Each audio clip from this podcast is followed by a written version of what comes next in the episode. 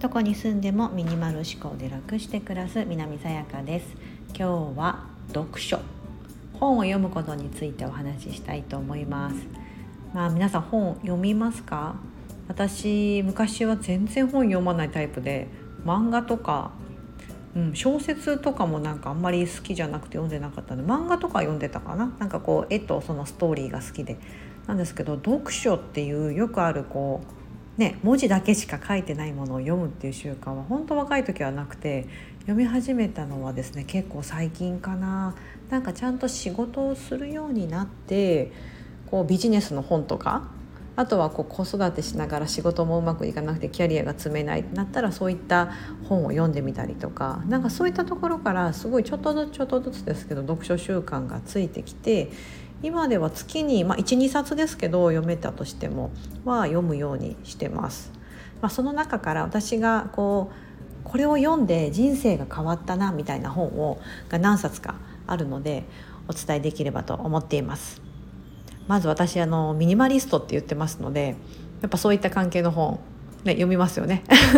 読んで、まあ、どの本が結構ミニマリストの本もいろんな方が出してるのがあるので、まあ、一番こう元祖と言われるものちょっとご紹介したいんですけど一つ目が「僕たちにも物は必要ない」っていう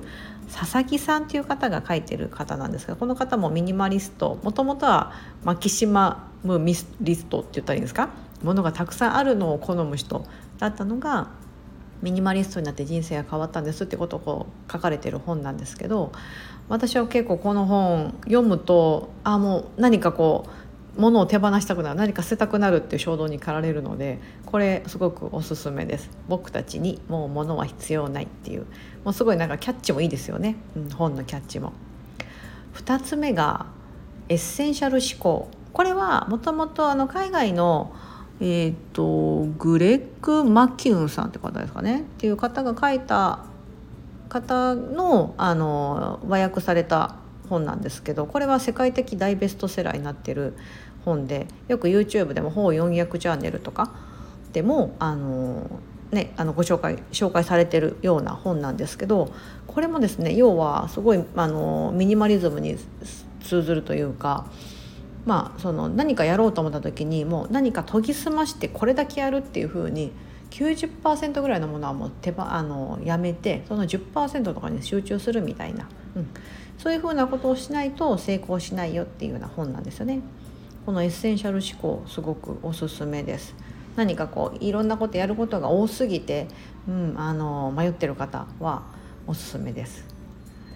3つ目はですねえーと、新相対性理論。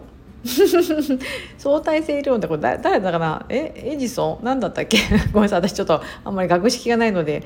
ちょっとバカバカチンなこと言ってますけどえっ、ー、と桃田直樹さんっていう方があの著者の方が書いてるこの新相対性理論って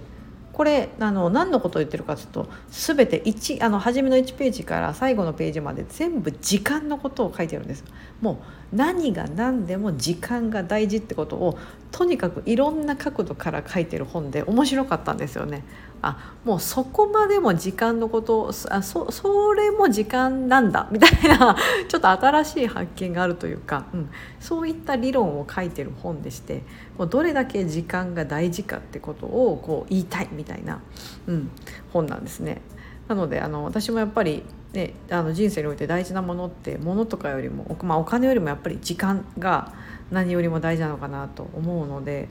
これ結構面白かったです。ご興味があれば読んでみてください。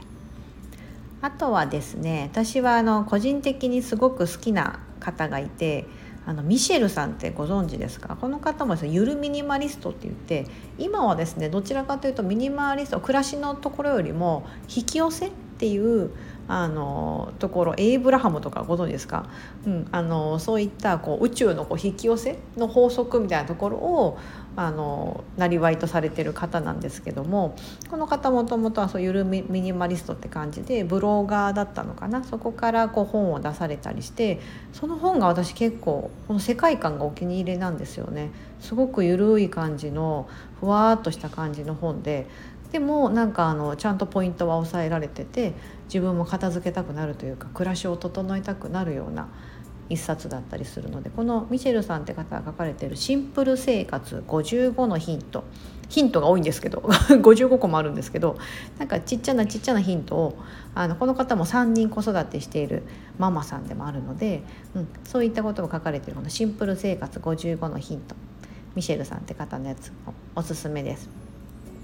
あとはやっぱり人生の人格の本って言ったら7つの習慣ですかね。これはすごいすごい大ベストセラーですよね。あのコビー博博士博士ですかね、うん、もう今はいらっしゃらないんですけどこの方が書いた本はまあ、などちらかというとその人格ですよね人格形成の本なので人としてこういうステップを踏んで人格を高めていくみたいなそうすることで幸せや成功を手に入れるっていうような本なんですけどこれは一度は読んだ方がいいのかなと思う本です。はいあとですね今私読んでる本でキキキリンさんの120の遺言これもすごくですねパーッとですねあの文字数も少なくてですねあのキキキンさん今はもうお亡くなりになられてる日本の大女優の方ですけどあのこの方がそのインタビューとか雑誌のインタビューとかあのなんかそういうドラマのインタビューとかなんかそういったことであのお話しされてた言葉をまとめて遺言みたいな形で実際にその彼女が話した言葉をあのこう人生っていうとこだったり性とかあのそういう生きるってこととかを元にあの書かれてる本なんですけどもこれはすごくですねこう人としてどうあるべきかみたいななんかその彼女の生き様みたいなのもそうですしなんかこれもねミニマリストにすごい通じかかのキキキリンさん自体が多分ミニマリストでその物は必要なくて何か合わないマフラーがあったらそれを縫い直してなんかこうあ私に合うサイズにしてやってたりそういう工夫が楽しかったわみたいなこと書かれてあったり、うん、あのーすごいですね。なんかこう深いというかそれぞれの言葉が、うん、今これを途中まで読んでまだ途中なんですけどすごくあの勇気やなんかこう癒しをもらってる本でもあります。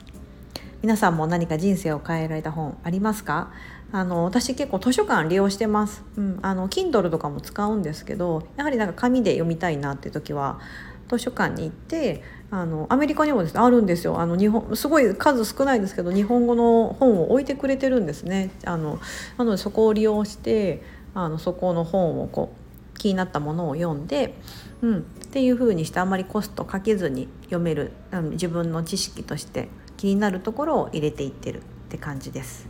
はい、今日はそんな、まあ、人生を変えてくれた本。